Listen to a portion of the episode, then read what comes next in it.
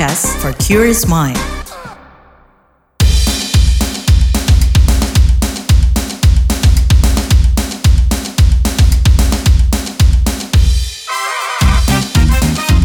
What's Trending KBR Pagi, siaran pagi radio paling update. KBR Pagi, siaran pagi radio paling update. Selamat pagi, apa kabar kalian semuanya di hari Rabu 15 Maret 2023? Kembali lagi saya Don Brady menjadi teman pagi hari kalian semuanya di What's Trending KBR Pagi. Jadi belakangan institusi kepolisian gak habis-habisnya jadi sorotan. Mulai dari kasus polisi bunuh polisi, kasus menukar barang bukti sabu menjadi tawas, hingga calo di perekrutan kepolisian di Jawa Tengah. Kegeraman pun diungkap Kapolda Jateng Irjen Ahmad Lutfi kepada lima anggotanya yang menjadi calo pada proses seleksi penerimaan Bintara Polri. Menurutnya kasus ini memperburuk citra kepolisian di masyarakat dan dia tidak akan pandang bulu dalam menindak para pelaku. Meski kasus calo rekrutmen polisi ini dianggap serius, banyak kritikan yang datang. Pasalnya kelima polisi itu hanya dimutasi keluar Pulau Jawa. Padahal uang yang diminta mereka berkisar 350 hingga 750 juta rupiah.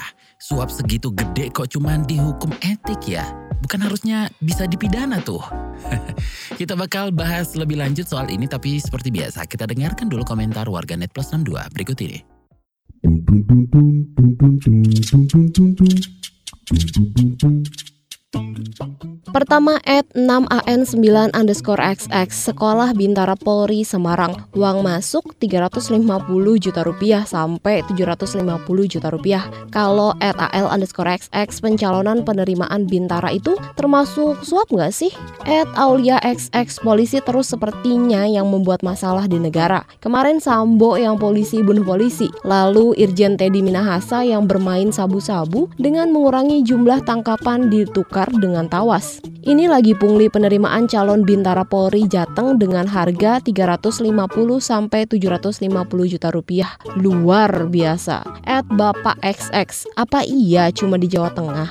At Hadi XX, Wah gawat, siap-siap luar Jawa terima bola muntah. Semoga suap Bintara tidak tumbuh subur di luar Jawa. Kalau at Lope XX, mau jadi Bintara semahal itu kalau mau jadi Kapolsek, Kapolres, Kapolda, Kapolri, ada jasa perantara juga nggak sih? At 6 AN9 underscore XX, sulit diungkap dibentengi psikohirarki dan psikopolitis. At Mbah Surit underscore XX, lantas hal baik apa yang bisa tercipta dari hal yang diawali ketidakbaikan atau suap. At Mr. XX ngeri bisa dibayangkan para lulusannya. Yang terakhir at Rosidin underscore XX. Ntar yang udah lulus buka jasa pungli lagi.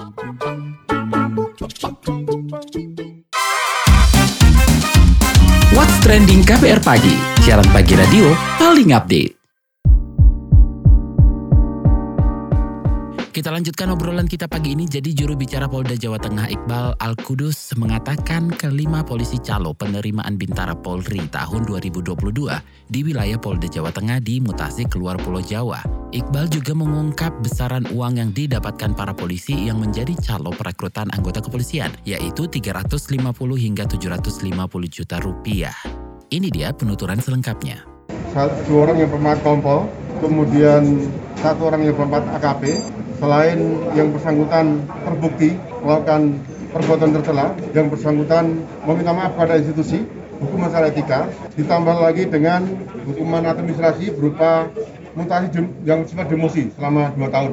Kemudian terhadap dua anggota lainnya, yaitu Bribka Z dan Bribka D, yang bersangkutan selain juga meminta maaf pada institusi Polri, hukuman administrasi tambahan yang lain adalah patut selama 21 hari dan 30 hari.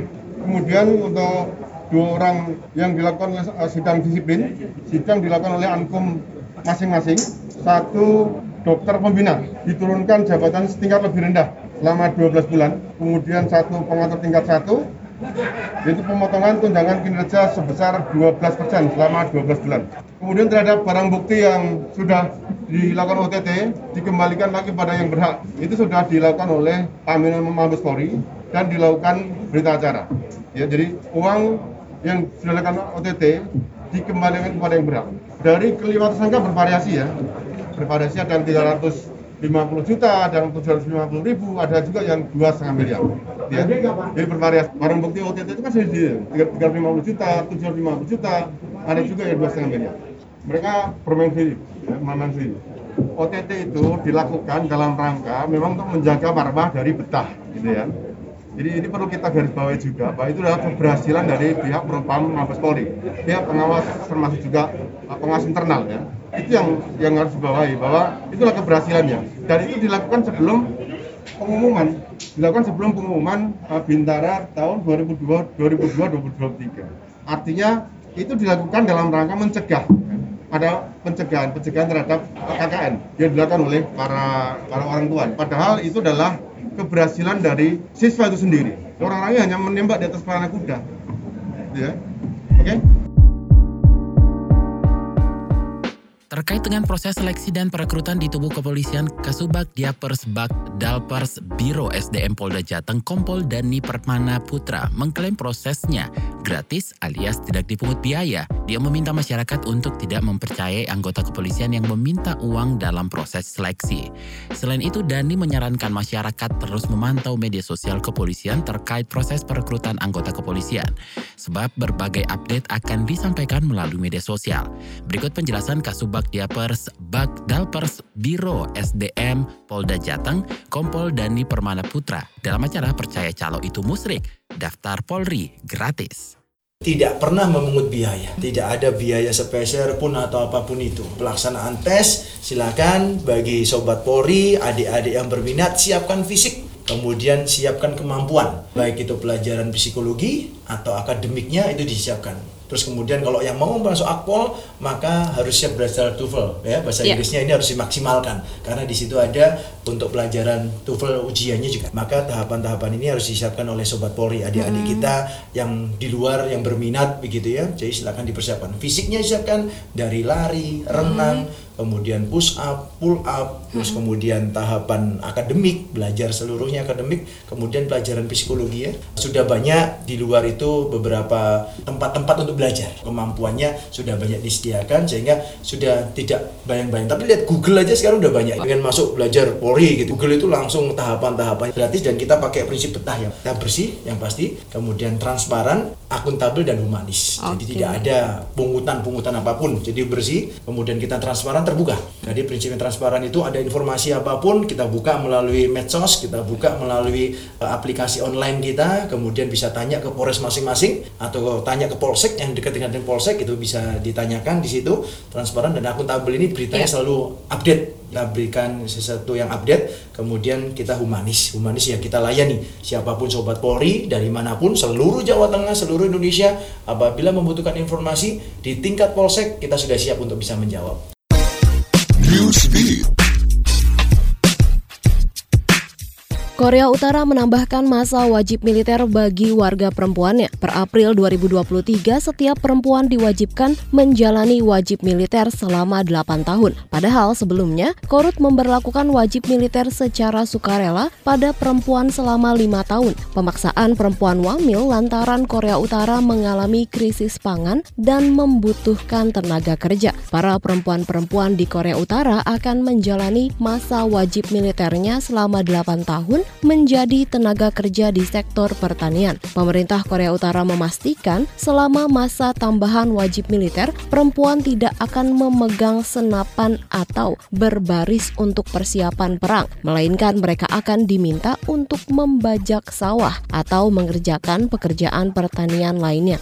Serius mencabut pembatasan besar-besaran selama pandemi COVID-19, pemerintah Tiongkok kembali mengeluarkan berbagai visa untuk orang asing pada hari ini Rabu 14 Maret 2023. Melansir AFP, pemerintah Tiongkok juga memastikan visa yang dikeluarkan sebelum 28 Maret 2020 dan masih berlaku diperbolehkan masuk ke Tiongkok. Kebijakan ini digadang-gadang akan membebaskan visa bagi mereka yang datang dengan kapal pesiar ke Shanghai. Dikabarkan kebijakan ini diambil untuk memulihkan pariwisata dan mempermudah perjalanan bisnis ke wilayah Tiongkok. Hasil riset menunjukkan netizen dunia paling merindukan Jepang sebagai destinasi wisata pada 2022.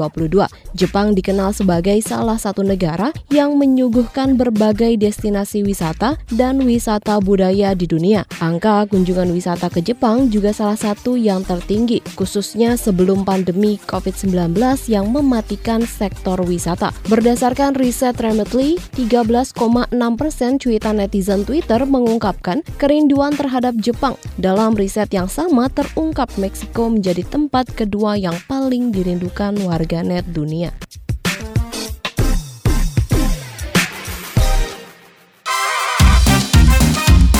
What's Trending KPR Pagi, siaran pagi radio paling update. Lagi ngobrolin soal usai Sambo dan Teddy Minahasa, perekrutan Polri terus disorot. Nah, salah satu orang yang mengkritik hukuman bagi para calon bintara Polri adalah Komisioner Kompolnas Pungki Indrati. Menurut Pungki, praktek pungli dan suap masih membudaya di Korps Bayangkara. Hal ini terbukti dengan praktek calon penerimaan bintara. Lebih lanjut kita bincangkan bersama Komisioner Kompolnas Pungki Indrati. Mbak, gimana nih Anda melihat uh, hukuman calon diseleksi uh, Bintara Polri? Adakah desakan untuk hukuman yang lebih keras? Iya betul. Kalau terkait dengan hukuman yang keras, yang tegas, itu sudah kami sampaikan berulang-ulang mas. Jadi eh, kami kan menyampaikan bahwa reformasi kultural Polri ini masih belum sesuai dengan harapan masyarakat. Termasuk juga masih adanya praktek-praktek pungli, suap seperti itu. Nah oleh karena itu kita mendorong agar adanya hukuman yang tegas bagi para pelaku. Nah, dengan hukuman yang tegas diharapkan akan ada efek jerah, Mas. Itu yang pertama. Kemudian yang kedua juga kaitannya dengan pembinaan ya. Jadi orang yang melakukan itu harus sadar bahwa apa yang dilakukan keliru dan kemudian di sisi lain juga kawan-kawannya supaya tidak melakukan hal seperti itu lagi. Dan juga masyarakat akan melihat bersih atau enggaknya Polri itu dari sini. Nah, oleh karena itu kita minta ada hukuman tegas. Apalagi yang dilakukan dengan suap itu kan pidana ya. Jadi kami melihat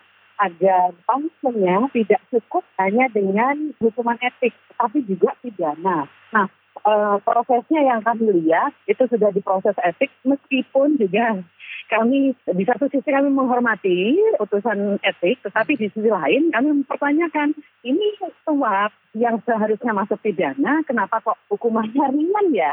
Hanya demosi, terus kemudian juga e, permintaan maaf. Jadi saya rasa dengan hukuman yang ringan ini tidak akan cukup membuat efek jerah. Itu yang e, kami permasalahkan.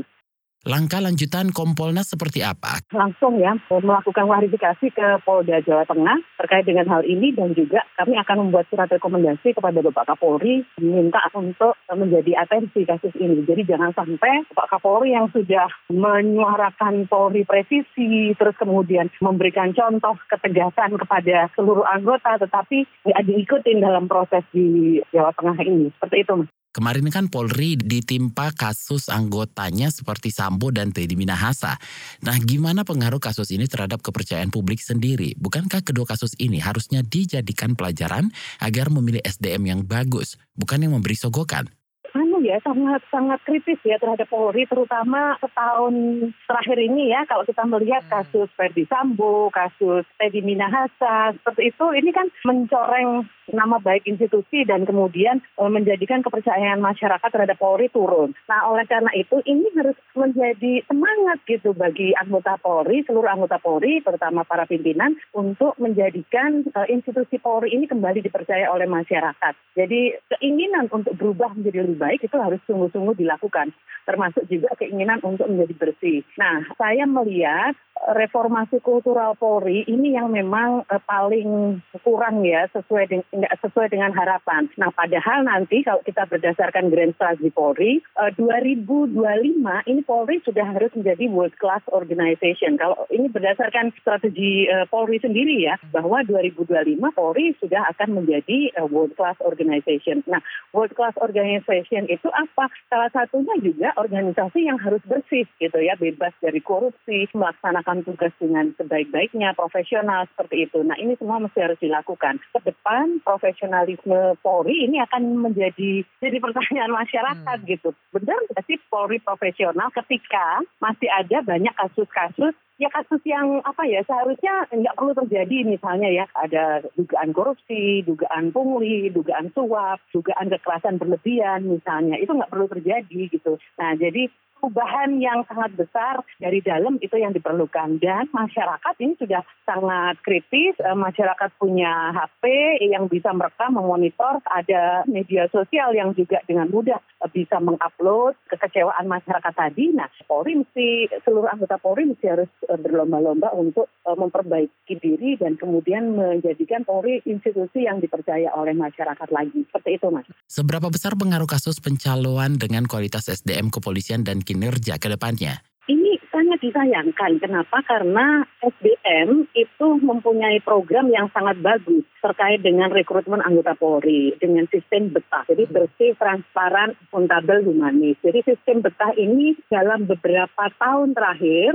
itu sudah dilaksanakan dengan sangat baik. Nah, tetapi memang masih ada oknum-oknum anggota yang nakal, yang menggunakan kesempatan dalam kesempitan ini ya, kalau saya melihat, mencoba mencari keuntungan dari situ. Nah, ini kan sangat mencederai semangat institusi untuk bisa bersih gitu. Nah, e, kalau kita melihat masyarakat sendiri awalnya itu masih merasa bahwa kalau masuk di Polri ini mahal gitu ya, bayar bahkan ada yang bilang sampai puluhan ratusan juta seperti itu. Nah, perlahan-lahan asumsi-asumsi masyarakat itu bisa digeser dengan adanya fakta atau hal-hal yang nyata dari SDM yang menunjukkan rekrutmen bersih. Jadi buktinya misalnya ada anak-anak orang-orang dari mohon maaf ekonomi yang rendah itu ternyata juga dapat diterima masuk lulus seleksi Polri tanpa bayar gitu ya. Nah hal-hal seperti itu kan menjadi bukti bahwa sebetulnya Polri memang benar-benar ingin membersihkan dan menunjukkan bahwa sistem yang rekrutmen yang dilakukan oleh Polri itu hmm. sudah profesional, apalagi sangat terbuka gitu ya. Terima kasih Komisioner Kompolnas Pungki Indrati.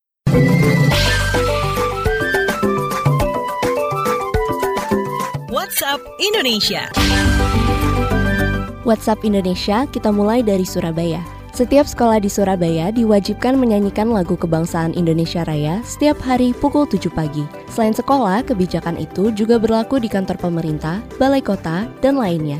Wali Kota Surabaya Eri Cahyadi mengatakan kebijakan itu rencananya berlaku pekan ini. Eri juga meminta masyarakat menghentikan kegiatan saat lagu kebangsaan itu diputarkan atau dinyanyikan. Masyarakat yang mengendarai motor dan mobil diberhentikan dan mengumandangkan lagu kebangsaan Indonesia Raya sebelum melanjutkan perjalanannya. Selanjutnya kita ke Natuna, Riau. Lahan seluas 11 hektar disiapkan pemerintah untuk merelokasi warga terdampak tanah longsor di Pulau Serasan, Kabupaten Natuna, Kepulauan Riau. Lahan ini disiapkan lantaran ada kekhawatiran kawasan rumah penduduk yang terdampak masuk zona berpotensi tanah longsor. PLT Kepala Pusat Data Informasi dan Komunikasi Kebencanaan BNPB Abdul Muhari mengungkapkan di lahan seluas 11 hektar itu akan dibangun 100 rumah. Berdasarkan catatan dari BNPB, akibat bencana tanah longsor ada 27 unit yang tertimbun. Namun, ada sekitar 60-an rumah yang diperkirakan mengalami ketidakstabilan. Terakhir, kita ke Jakarta. Di tengah kesuksesan dan kemeriahan konser girl band asal Korea Selatan Blackpink di Stadion Utama Gelora Bung Karno GBK pada 11 sampai 12 Maret 2023, konser ini menyisakan sejumlah persoalan di tanah air. Juru bicara Polda Metro Jaya, Kombes Pol Truno Yudo Wisnu Andiko, mengatakan pihaknya tengah menyelidiki kasus dugaan penipuan penjualan tiket konser Blackpink yang ditaksir mencapai 172 juta rupiah. Truno Yudo mengungkapkan penipuan ini terjadi melalui media sosial. Salah satu akun yang diselidiki adalah @mbajastip. Meski begitu, Truno Yudo menyebut pelaporan baru disampaikan melalui media sosial Polda Metro Jaya. Ia pun meminta para korban membuat laporan resmi ke pihak kepolisian. Demikian WhatsApp Indonesia hari ini.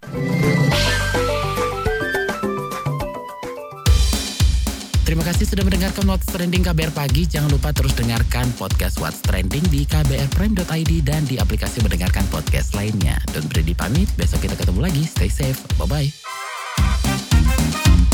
What's Trending KBR Pagi, siaran pagi radio paling update.